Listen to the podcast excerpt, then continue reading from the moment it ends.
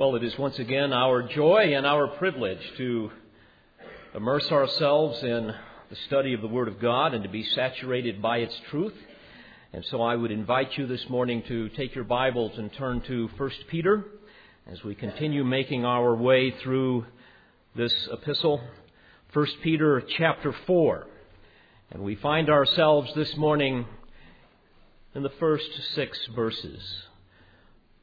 1 Peter 4, beginning with verse 1. Therefore, since Christ has suffered in the flesh, arm yourselves also with the same purpose.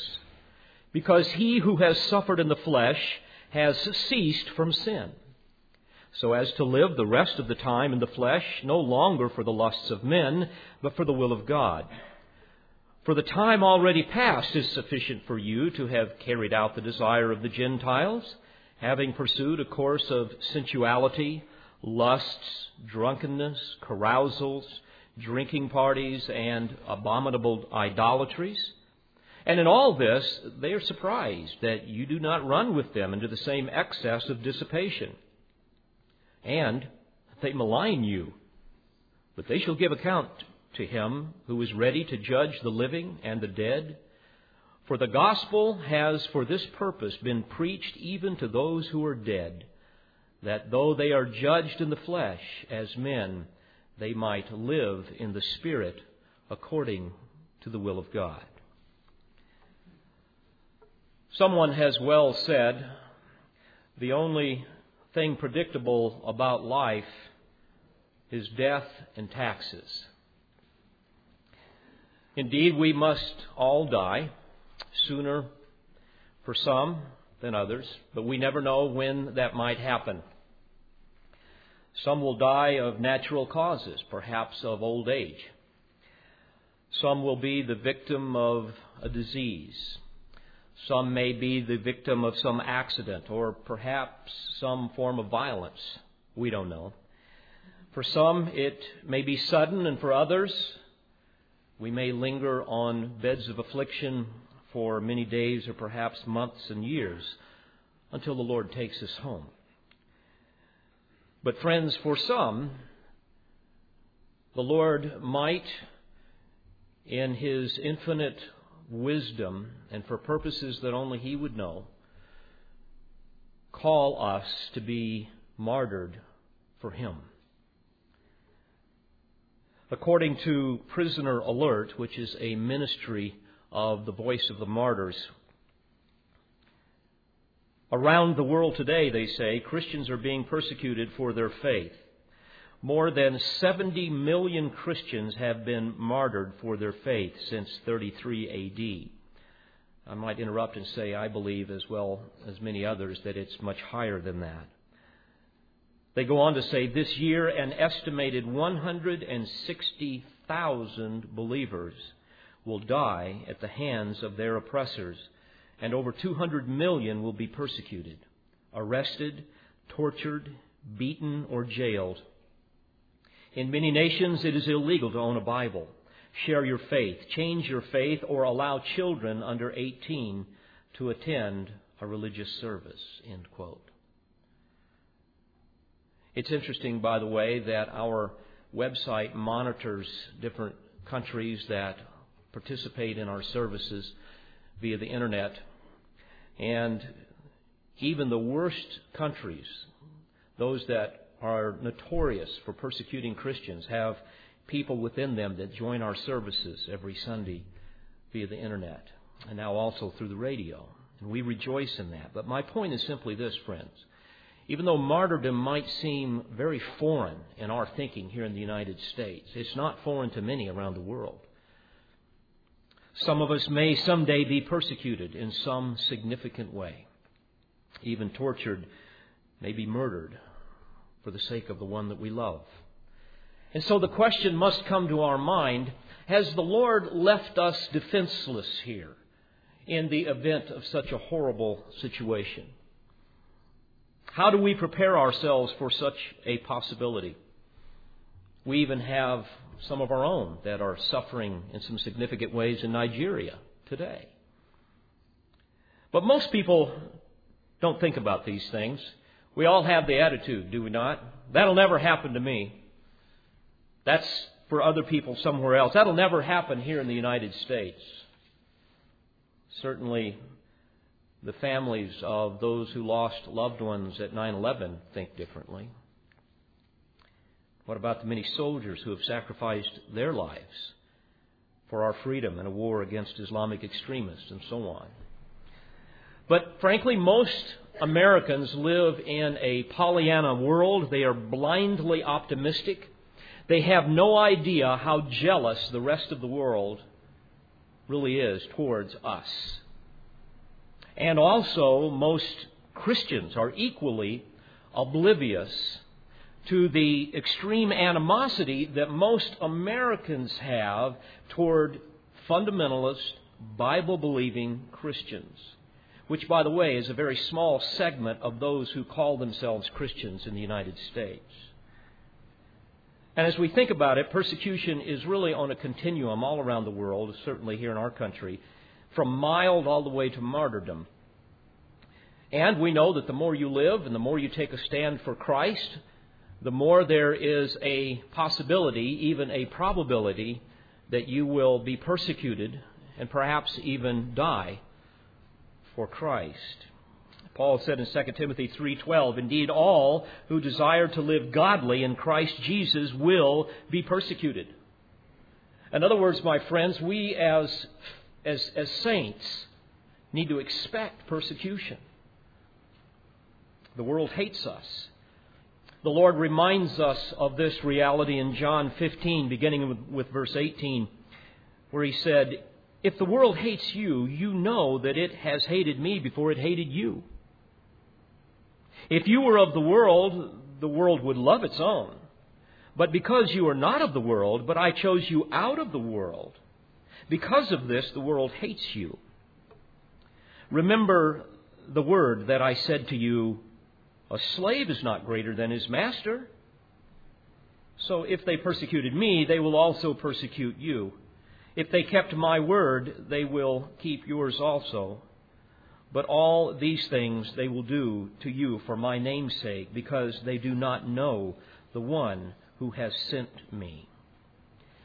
So the question before us today is how do we prepare ourselves for the possibility of great persecution, perhaps even martyrdom? This is Peter's passion. This is Peter's purpose in what he is writing. We want to ask Has God given us any spiritual weaponry that can be effective in a possible day of suffering? And the answer is yes, indeed, He has. So, in today's text, we are going to see four essential truths that must dominate our thinking, that must be at the forefront of our thinking, attitudes of our hearts that should drive all that we do and therefore prepare us for this possibility. And these four essential truths are these. Number one, we've got to understand what it means to remember the Lord. Secondly, live for the Lord. Thirdly, remember the past. And fourthly, hope for the future. Remember the Lord, live for the Lord, remember the past, and hope for the future. First, let's understand what Peter is saying here in verse 1, this idea of remembering the Lord. He says, Therefore, since Christ has suffered in the flesh, now, remember here, this is referring to the fact that, that Christ has died for the unjust, that he might reconcile us to God. We have read that in chapter 3, verse 18. So, in light of that, he's saying, since Christ has suffered in the flesh, he says, arm yourselves also with the same purpose. Because he who has suffered in the flesh has ceased from sin. Notice, arm yourselves. My friends, herein is the divine weaponry that we have. This is the dominant verb in this whole text. Arm yourselves, and we must understand, first of all, this, that this assumes that there's a war, right? It assumes that we are at war. So, if you're at war, you must be prepared for battle. And the good news is that God has not left us without divine weaponry. He has not left us defenseless. He has given us weapons that guarantee victory. And the first one is this idea of remembering the Lord. Now, notice, arm yourselves also with the same purpose. Well, what purpose is he talking about? Well, it's, it's the same purpose that Christ had when he suffered on our behalf. And it's simply this He was willing to die, to suffer and to die, because number one, he was willing to glorify his Father by making provision for us to be reconciled to God, but also he wanted to glorify himself. He wanted to be away from this sinful world. That was his motivation. It says here, because he who has suffered in the flesh has ceased from sin. Ceased from sin. Interesting, the, the grammar here indicates that this is a permanent state of without sin, of being without sin. In other words, he suffered in the flesh that he might be glorified, that he might triumph over all that sin produces, all of the suffering and the persecution and the wickedness and the death. And Christ's purpose was therefore to conquer sin and to be removed from it. Peter is saying, I want you to remember that about the Lord and what motivated him for that is part of your divine weaponry. Beloved, can you imagine a world without sin? I, I fear we underestimate the glory of heaven, that place where there is no more sin. I was thinking about it. Now, think of this. In a world where there is no sin, in other words, in heaven someday, there's no sickness. No more viruses, no more coughing, no more sniffles, no more cancer, Therefore, there'd be no need for doctors, no need for hospitals. There'd be no pain, no aging, no sorrow, no violence, no rule of law. No need for that anymore. No police, no military. Friends, there'd be no more hunger, no poverty. In a place where there is no sin, there would be no more deception, no more false teachers, false religions, Yea, no more politicians. There would be no more immorality, no more vulgarity, no more pornographers or sexual perverts. There would even be no more thorns or thistles or chiggers or ticks or mosquitoes. No more inclement weather, no more violent storms, tornadoes, hurricanes, no more earthquakes, no more tsunamis, no more volcanic eruptions, no more floods. My friends, no more death and no more taxes. That means no more funerals and no more April 15th. You see, the Lord has promised in His Word in Revelation 21 4 that in heaven he shall wipe away every tear from their eyes, and there shall no longer be any death. There shall no longer be any mourning or crying or pain. The first things have passed away. Revelation 21 4. You see, all of the effects of this sin cursed world will be gone forever. And we will have a glorified body. And best of all, we will be in the presence of the Lord.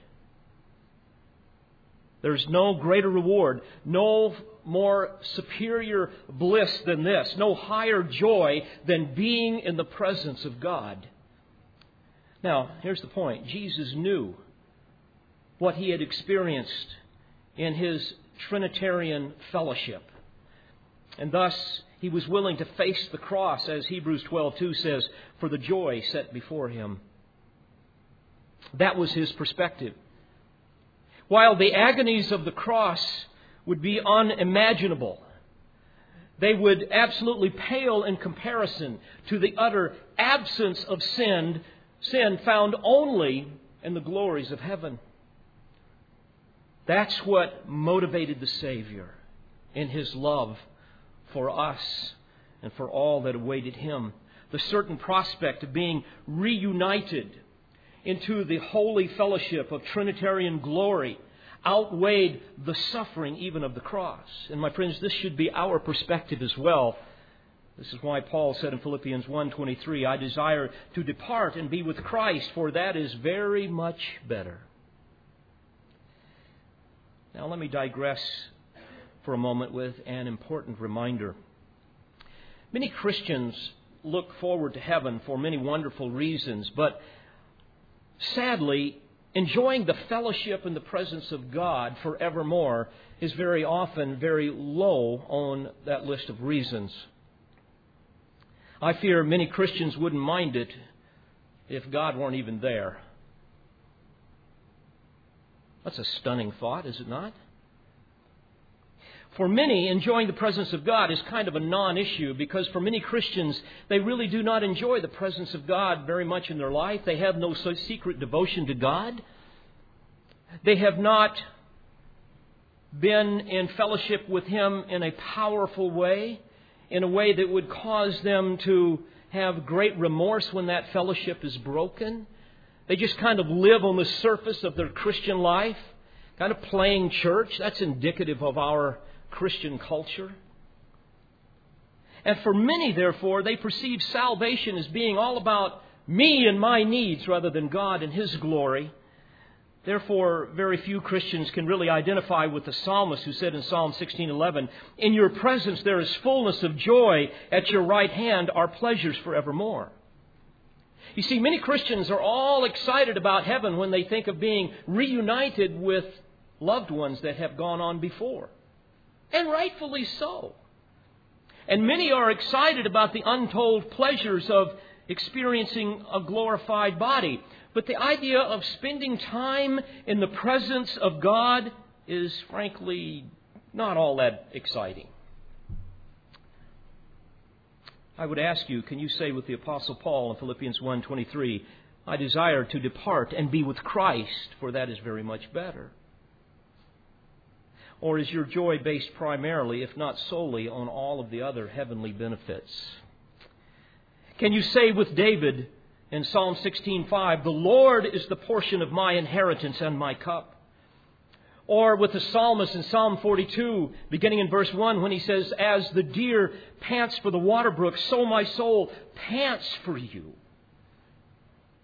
Oh God, my soul thirsts for God, for the living God. When shall I come and appear before God?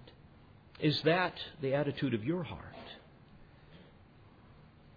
Child of God, we must see that our ultimate and our most supreme joy is in Him. There is no greater source of exhilaration, no greater source of delight for our souls than being in the presence of the lover of our souls. And our everlasting pleasure is in God alone. This must be the passion of the redeemed. The greatest gift, my friends, of the gospel is Christ Himself. I cannot imagine heaven without the Lord. While the inconceivable joys of being reunited with those that I love that have gone on before, and the joys, the sheer ecstasy of experiencing sinless perfection of experiencing a glorified body. And the prospects of all of this, it, it, it, causes my heart to skip a beat. But my friends, the supreme joy of heaven will be Christ Himself. And you must let that soak into your heart. All else is secondary, even tertiary. For this reason, Paul would say in Philippians 3:8, I count all things to be loss in view of the surpassing value of knowing Christ Jesus my Lord, for whom I have suffered the loss of all things, and count them but rubbish so that I may gain Christ. And then he would say in 2 Corinthians 5, verse 8, I prefer to be absent from the body and to be at home with the Lord. Well, this was Peter's point as he wrote to these persecuted saints, as even he was facing martyrdom, for he knew that he would someday soon die upon a cross. In essence, what he's saying is this My friends, arm yourselves with the same purpose as Christ when he faced the horrors of the cross. Strengthen your resolve by remembering the Lord's perspective when He suffered and have the same perspective, have the same purpose, you see. And what was that? simply this He knew that death would free him from the presence of sin and instantly transport him into the glory of heaven. So he says, He who has suffered in the flesh has ceased from sin. In other words, sin no longer has any effect. He would be immediately taken into the paradise of heaven and enjoy once again the full expression of inner Trinitarian fellowship. And my friends, the worst thing that can happen to the Christian is that we die. But remember, when we experience death, that is the doorway into paradise. And I might hasten to add, death is not the worst thing to happen to those of you who have never placed your faith in the Lord Jesus Christ. For indeed, death will be the doorway for you into eternal separation and into hell, lest you repent. But, fellow believers, those of you of like precious faith, who by God's grace have been united to Christ through faith, our future is brighter than the sun. This is the perspective that we must have. This is the blessed hope of all believers. As Paul reminds us in 1 Corinthians 15, beginning in verse 42, so also is the resurrection of the dead. It is sown a perishable body, it is raised an imperishable body. Won't that be something? It is sown in dishonor, it is raised in glory. It is sown in weakness, but it is raised in power. So, Peter begins this section by reminding us first to arm ourselves by remembering the Lord's example and his perspective as he anticipated his glorification. As I was thinking about this text, I was reminded of what happened, according to tradition, to Peter. Probably a year or two after he wrote this. Again, you will recall that the Lord told Peter that he would die on a cross someday, and he had to function all 40 years of his ministry knowing this. But tradition tells us that when it was time for Peter to suffer for Christ in such a way that first his wife was crucified before his eyes, and that he got on his knees before her as he watched her die. And it is recorded that what he said to her repeatedly, over and over again, until the Lord caused her to slip through the veil, were these words Remember the Lord. Remember the Lord. Remember the Lord. And then when Peter came to his cross, he asked to be crucified upside down, for he did not believe he was worthy to die as the Savior. So, Peter practiced what he preached. A second way we are to arm ourselves in preparation for possible persecution is to live for the Lord, verse 2, so as to live the rest of the time in the flesh no longer for the lusts of men, but for the will of God. Now, think what, it, what he is saying here in light of what he has just said. You, you, must arm yourself with the same perspective that the Lord had when He was enduring His suffering on, on our behalf, namely to long for the, the, the moment uh, you, you leave this world and, and enter into glory when sin has ceased, and so on. So, therefore, in light of that kind of perspective, He's saying, don't live the rest of your life, dear Christian, pursuing your sinful lusts, the, the, the desires of men. But He says, but for the will of God, but do the will of God.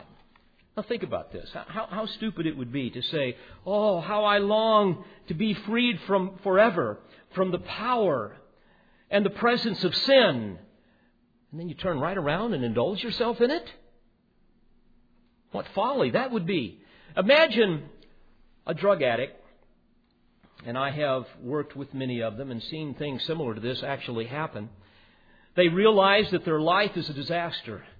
And they long to somehow be freed from that dependency and all of the misery that goes with it. They dream of what life would be without all of the filth. And then they finally get some help And they go and they get detoxed and they begin to get their life turned around. And so to celebrate, what do you do? You go back and snort some more cocaine. It's kind of the same type of thing that he's saying here. You see, friends, our hope is to cease from sin. Therefore, don't pursue it. That's what he's saying. Live for the Lord. That's why he says here, so as to live the rest of the time in the flesh. In other words, the rest of your life, no longer for the lusts of men. Lust here is a term in the original language that refers to a strong, a passionate, a overwhelming craving. In this context, it's the idea of craving to act wickedly, yearning to do something that would satisfy a fleshly appetite and therefore violate God's will. And so Peter is calling us to arms here by saying, take up the armament of obedient living. Live for the Lord. Learn what it means to mortify the flesh, to, to starve your lusts, to consider yourselves dead to sin. Don't let sin reign in your body. Do the will of God. Sometimes I will hear people say, well, but you know, it, it, it's hard to know what God's will is. Oh, really? Have you tried reading your Bible? The Bible is filled with things that, would God, that God would have you do. Now, certainly there are some things that, that He has not written about. And frankly, the theology there is summarized well by Augustine, who said, in that case, love God and do what you want.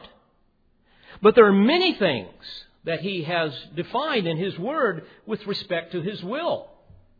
It's His will that we be saved, that we be sanctified, that we love the Lord our God with our heart, mind, soul, and strength, that we love our neighbors as much as ourselves, that we deny ourselves, be willing to take up a cross daily and follow Him, that we love God more than our family, that we hide the Word of God in our heart, that we flee from immorality, that we not be conformed to this world, that we take every thought captive to the obedience of Christ. It goes on and on. He's asked us to pray without ceasing. He's asked us not to forsake the assembling together of the saints. He's asked us to love our wives like Christ loved the church. He's asked us to train up our children in the discipline and the instruction of the Lord. And on and on it goes. To walk by the Spirit so that we will not fulfill the desires of the flesh. So the point here is when we as saints arm ourselves with obedient living. Then, if and when that day of suffering comes, we will have assurance of salvation. And we will have the confident power that belongs to every saint who is walking with Christ, knowing that the Spirit of God has been walking with us. And as a result of our secret devotion to God and a steadfast commitment to do His will, when the storms blow, we will enjoy His power. We will be able to relax in His providence. We will be able to sing through our tears and have a song even in the darkest night. It is said that early Christians who were fed to the wild beasts in the Roman Colosseums would often huddle together in waiting areas and they would be taken out in different groups with animal skins, bloody animal skins tied to them, so that the beasts would attack them. And of course, it was entertainment to the wicked people of those days. And I might hasten to add that they are no different than the people today, were it not for the rule of law. But while people would await their turn, many of them would sing hymns and perhaps they sang that hymn that we studied not too long ago in 1 Timothy 3:16. He who was revealed in the flesh was vindicated in the spirit, beheld by angels, proclaimed among the nations, believed on in the world, taken up in glory, and so on. Perhaps they sang that and others, we don't know. But the testimony of tradition tells us that their singing caused such anger and such guilt and those who would kill them, that in many cases they would send the Roman soldiers in to cut out their tongues to stop their songs. But my friends, maybe they couldn't sing it with their mouth, but that song was in their heart. They were well armed because they remembered the Lord. They were well armed because they lived for the Lord. And thirdly, they remembered the past, as we see here in verse 3. This is a powerful motivation. Not that we dwell on our past, but we remember the misery of our past sinful life. He says, For the time already past is sufficient for you to have carried out the desire of the Gentiles, having pursued a course of sensuality, lusts, drunkenness, carousals, drinking parties, and abominable idolatries. My, what a description of unbelievers. Those that are slaves to sin. I, I think of this Bonnaroo Music Festival that they have here in Tennessee every June, where they go to this 500 acre farm down somewhere around, I think it's Manchester, Tennessee, where I think they said last year there were 80,000 people that went there. 80,000 drunks and drug addicts and sexual gluttons that converge on this place to frolic in the filth of drug abuse and sexual immorality for about four days. A party of drunken debauchery with the world's music blaring into their minds. You see, Peter's point here is simply this. You've had enough time in your life, more than enough time in your life, to indulge your flesh like the Gentiles, which is a reference to the unsaved. You've had plenty of time for that. In fact, the grammar indicates that those days now are completely over. That chapter in your life as a Christian should be closed. Closed forever. He says, having pursued a course of, now notice this, he's got this list sensuality. To resurrect an old term, lasciviousness.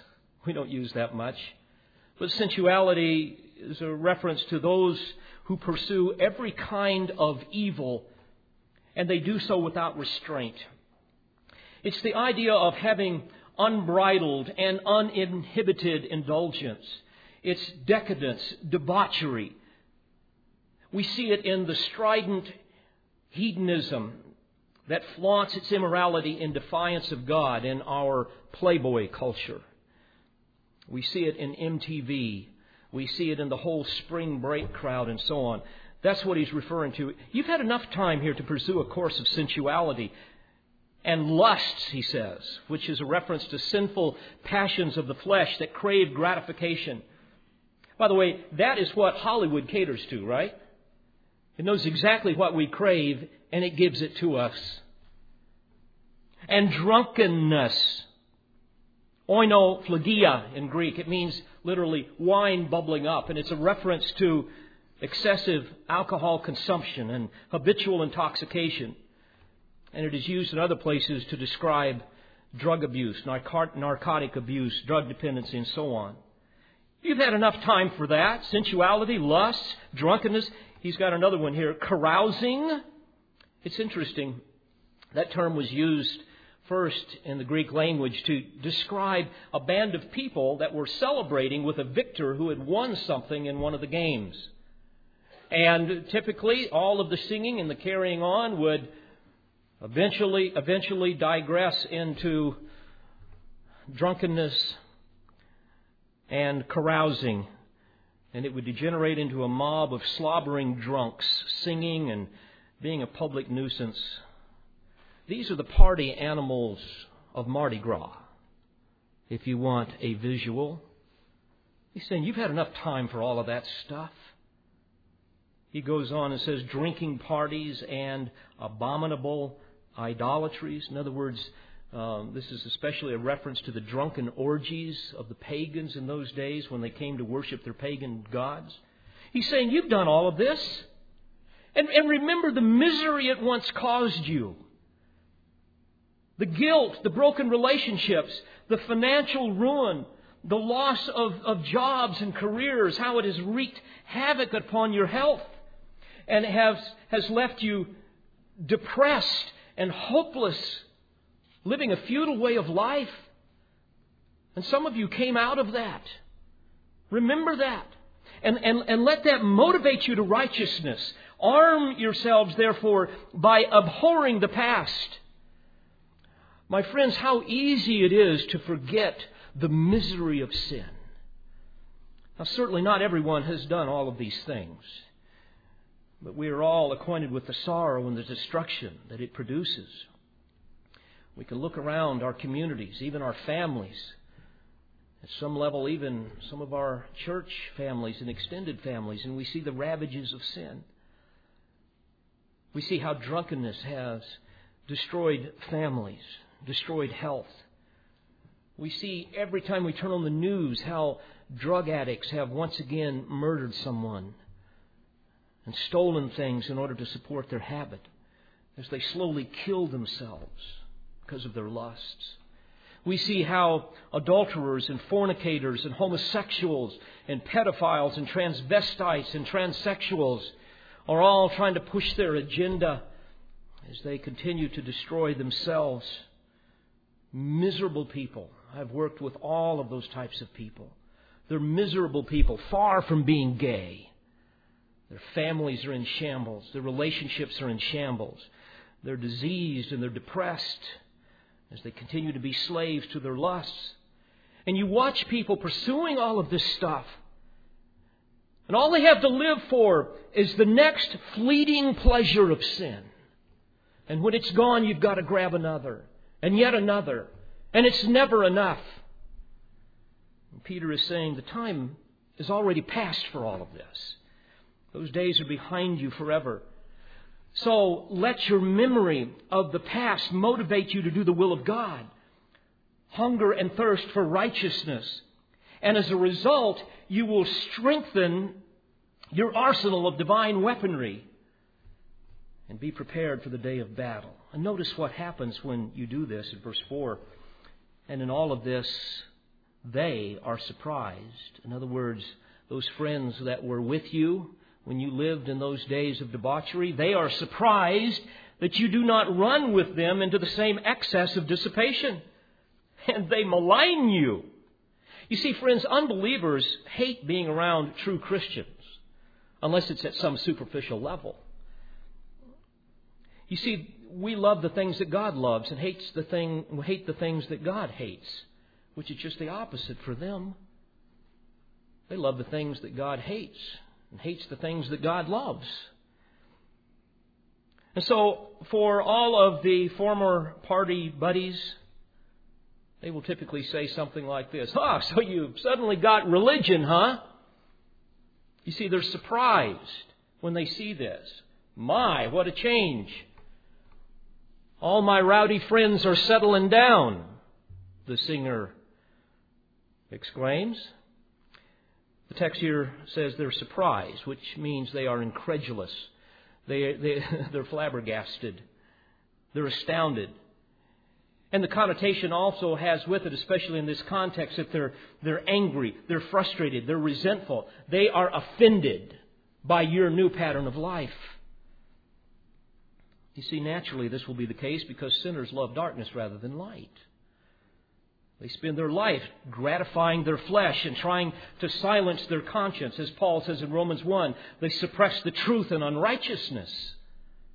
They know what's true about God. They know what God would have them do, but they don't want to do that, and they instead are sucked into all of the temptations of life as they try to gratify their flesh. They say, So, you think you're better than me now that you got religion? Now that you're saved. Haven't you heard that before? In verse 4, they're saying, you know, now that you do not run with us into the same excess of dissipation. It's interesting. This idea here in this text denotes people running in a, in a mad dash towards riotous living. Dissipation is a fascinating term, asotia in the original language. And it, and it can be translated even debauchery. It's used in Ephesians 5:18 when the apostle Paul said, "Do not get drunk with wine, for that is dissipation, asotia, but be filled with the Spirit." And it literally describes one who cannot save or spare anything. One that is completely out of control. I know people like that. They're completely out of control one who extravagantly squanders all that they have. We see this pictured in the story of the prodigal son. They're out of control. And he's saying here, yeah, these people will say, yeah, you think you're better than us. You don't run with us any, anymore into the same excess of dissipation. My friends, this is a picture of people who need the Lord. People who need to be transformed by the power of Christ, who will become a new creature in Christ. And the old things will pass away and the new things will come. And those who are not that way will hate Christians because of the guilt that they feel when they are around us. Our culture in the United States is a decadent culture. It is a land filled with dissipation and debauchery. We can see it everywhere. We see it in our entertainment, for example. I was watching for a moment uh, a NASCAR race the other day, and some friends were talking to me. I've never been to one, but some friends were talking to me about what they see there. And I thought, boy, wouldn't it be interesting if, for example, with NASCAR, you were to say, you know what, we've got some new rules here. First of all, there's going to be a dress code, no more immoral dress.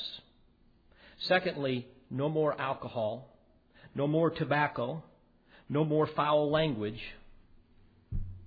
NASCAR would cease to exist. And so, so would most other sports. Imagine if we told Hollywood, you've now got to adopt a biblical morality. You see where the hatred begins to come? how they perceive us. They don't love what we love and hate what we hate. It's just the opposite. Imagine if our politicians and judges and government bureaucrats were required now to love the Lord their God with all their heart, soul, mind, and strength, and their neighbors as much as themselves. Can you imagine that? Impossible. See, the point is they hate us because of our convictions. Therefore, as Peter says at the end of verse 4, they malign you.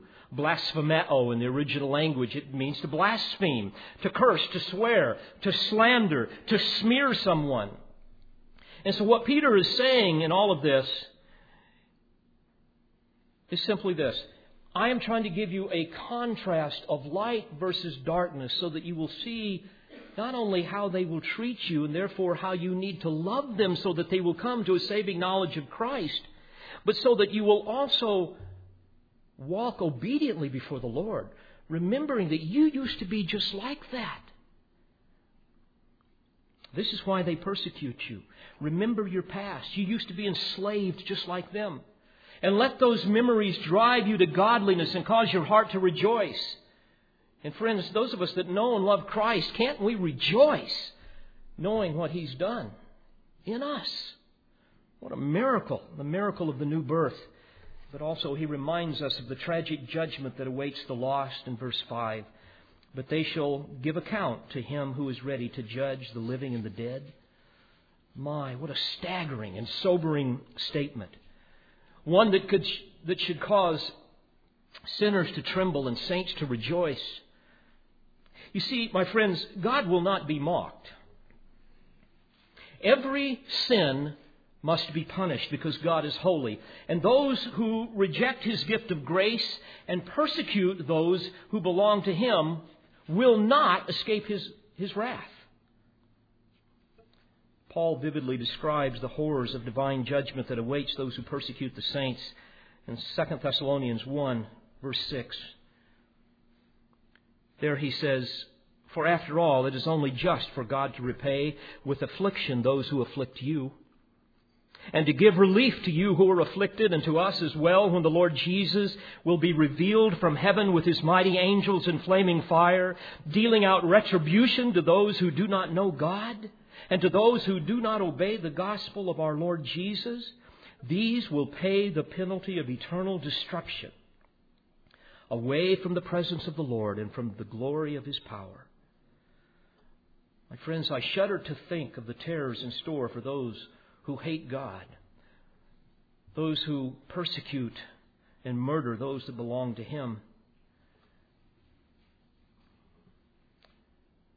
But Peter also reminds those saints of that early day and those of us today as well to not only remember the Lord, live for the Lord, and remember the past, but fourthly, to hope for the future Notice verse 6. He says, For the gospel has for this purpose been preached even to those who are dead. Now, this is a reference to believers who had heard the gospel and had believed but were already with the Lord by the time Peter was writing this. And he goes on to say that though they are judged in the flesh as men, referring to their martyrdom, though they are judged in the flesh as men, they may live in the Spirit according to the will of God. Now, this must be a great encouragement. This must have been a great encouragement to those early saints who had lost loved ones to martyrdom. Imagine those who had lost a child, a father, a mother, a husband, a wife, a brother, a sister. And he's saying here, they may have been judged in the flesh as men, but their eternal spirits were instantly transported to that place where sin has ceased. And now they exist in the glorious land of paradise, in the glories of God, in that place that we cannot comprehend. And friends, the very thought of this causes my heart to skip a beat. Child of God, what power is ours when we hope in the future, especially in an hour of persecution? When we allow the Spirit of God to somehow bring to our remembrance the truths of Scripture pertaining to heaven, especially, and then mingle them with the farthest extremes of our imaginations until suddenly we find ourselves at a loss, joyfully at a loss, as we try to contemplate the infinite wonder of the glory of heaven. And herein is the divine armament available to every saint, the weaponry that God has given us so that we can have victory in a day of persecution. It's little wonder that Paul would contemplate such truths as he reflected on the high cost and the infinite value of knowing Christ and the power of his resurrection and the fellowship of his sufferings in Philippians 3.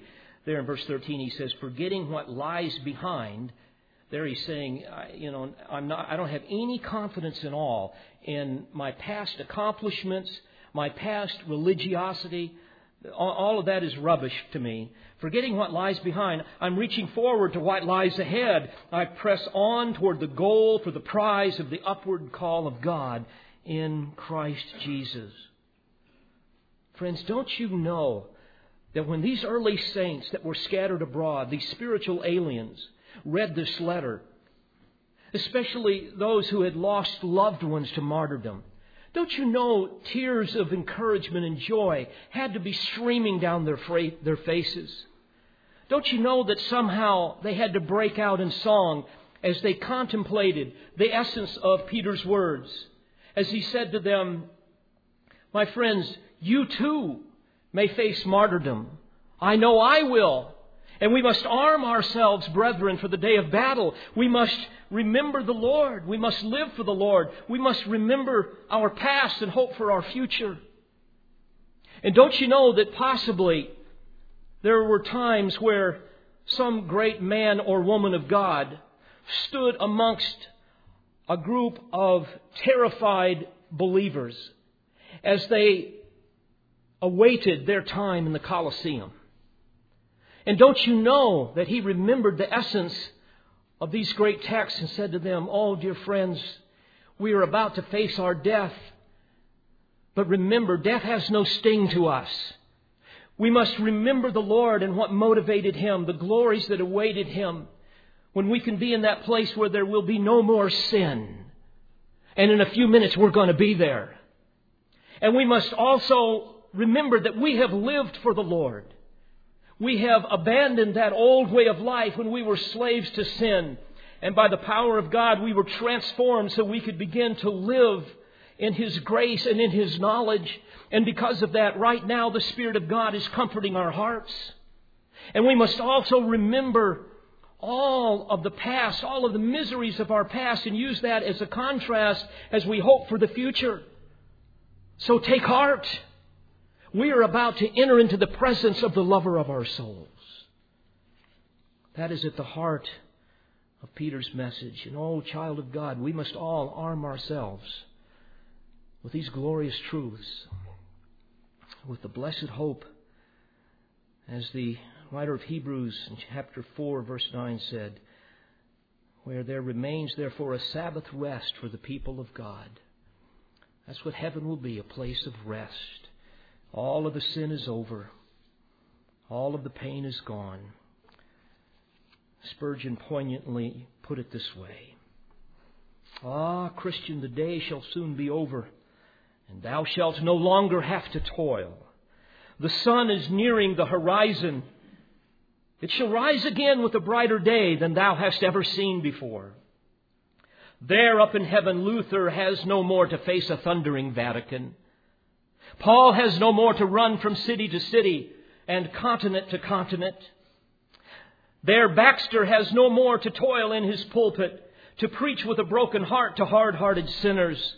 There no longer has Knox to cry aloud and spare not against the immoralities of the false church. There no more shall be the strained lung and the tired throat and the aching eye. No more shall the Sunday school teacher feel that his Sabbath is a day of joyful weariness. No more shall the tract distributor meet with rebuffs. No, there those who have served their country and their God, those who have toiled for man's welfare with all their might, shall enter into everlasting rest. Sheathed is the sword. The banner is furled. The fight is over. The victory won. And they rest from their labors. Oh, dear friends, I challenge you this day. Remember the Lord. Live for the Lord. Remember the past. And let's all together hope for the future. Let's pray together. Father, we rejoice in that you have not left us defenseless. And Lord, we thank you that because the glorious truths of your word, we have weapons that guarantee our victory, come what may. And Lord, I pray that the essence of what has been said today will be placed in our hearts as a powerful seed that will take deep roots and bear much fruit. Lord, may all of us as believers long for that day when we see you face to face. Maranatha, even so. Lord Jesus, come quickly. And Lord, for those, perhaps even within the sound of my voice, who really know nothing of what it means to love the Lord their God with all their heart, mind, soul, and strength. They know nothing of what it means to serve the living God. They know nothing of what it means to experience the miracle of the new birth and to be transformed by the power of your Spirit to live in power. Who know nothing of what it means to be freed from the bondage of their sin and have the blessed hope of eternal life. Oh God, how I pray that your Spirit will overwhelm them with such conviction that today will be the day that they repent of their sins and cry out to you for forgiveness and experience the miracle of saving faith. Lord, we ask this in the precious name of Jesus and for his sake. Amen. We pray you've been edified by this presentation. You've been listening to pastor, Bible teacher, and author David Harrell. For more information or to order additional tapes or CDs of Pastor Harrell's messages, please visit olivetreeresources.org.